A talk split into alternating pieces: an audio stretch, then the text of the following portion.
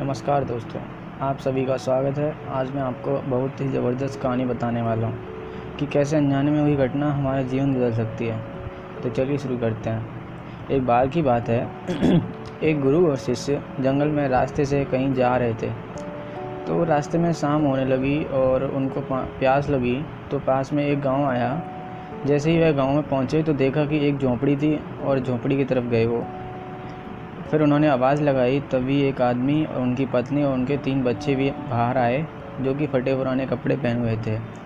गुरु यह सब दृश्य देख रहे थे कि इतना बड़ा खेत है, उन्होंने फ़सल इसमें नहीं लगाई हुई है। तो गुरु ने सबसे पहले तो पानी के लिए आग्रह किया कि हमें पानी मिल सकता है। तो उन्होंने गुरु और शिष्य को पानी पिलाया। अचानक गुरु ने कहा कि अगर आप इसमें खेती नहीं करते तो फिर अपना जीवन यापन किस तरीके से चलाते हैं? तो इस आदमी ने कहा कि हमारे पास एक भैंस है। और इस भैंस का दूध बेचकर पैसे कमाते हैं और इसी से हम आजीविका चलाते हैं। गुरु ने उनकी बात, इस बात को ध्यानपूर्वक सुना और उनके बीच में कुछ देर तक बातचीत हुई, लेकिन अंधेरा हो चुका था तो उन्होंने यह निर्णय किया कि आज की रात हम यहीं रुकेंगे। तो लगभग मध्य रात्रि के करीब गुरु ने शिष्य से कहा कि हमें इस भैंस को ले जाना होगा और इस भैंस को कहीं ले जाकर कहीं जंगल में छोड़ना होगा। तो शिष्य ने सोचा कि इस तरीके का गलत काम भला मैं कैसे कर सकता हूँ? अगर मैं इस भैंस को लेकर जाऊँगा तो यह आदमी बाद में अपना जीवन यापन कैसे करेगा? लेकिन गुरु का आदेश था, उसको करना पड़ा। वह अपने गुरु के साथ चला गया, और आधी रात को गुरु और शिष्य निकल गए। लेकिन भैंस को भी अपने साथ ले गए और बहुत दूर छोड़ दिया, ताकि वहाँ से भैंस वापस गाँव में ना आ सके।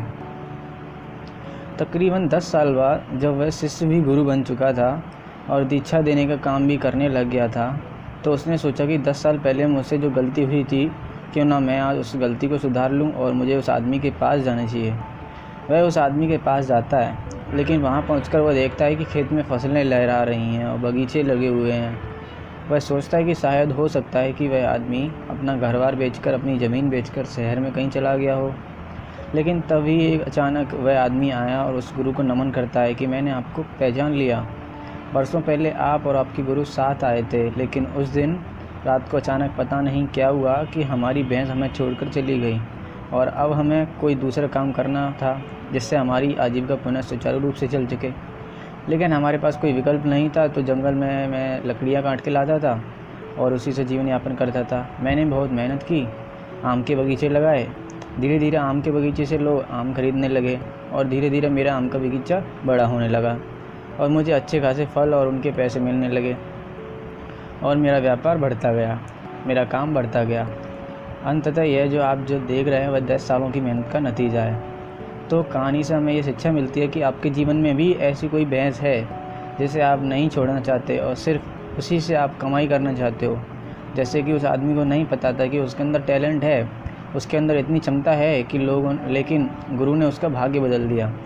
हमेशा परिवर्तन तभी होता है जब आपके पास कोई विकल्प नहीं होता है। और जब आपके पास कोई विकल्प नहीं होता है तो सिर्फ़ आपके पास जो रास्ता होता है, आप उसी पर चलते हैं। और जब आप उसी रास्ते पर चलते हो तो जीवन में आपको सफलता ज़रूर मिलती है।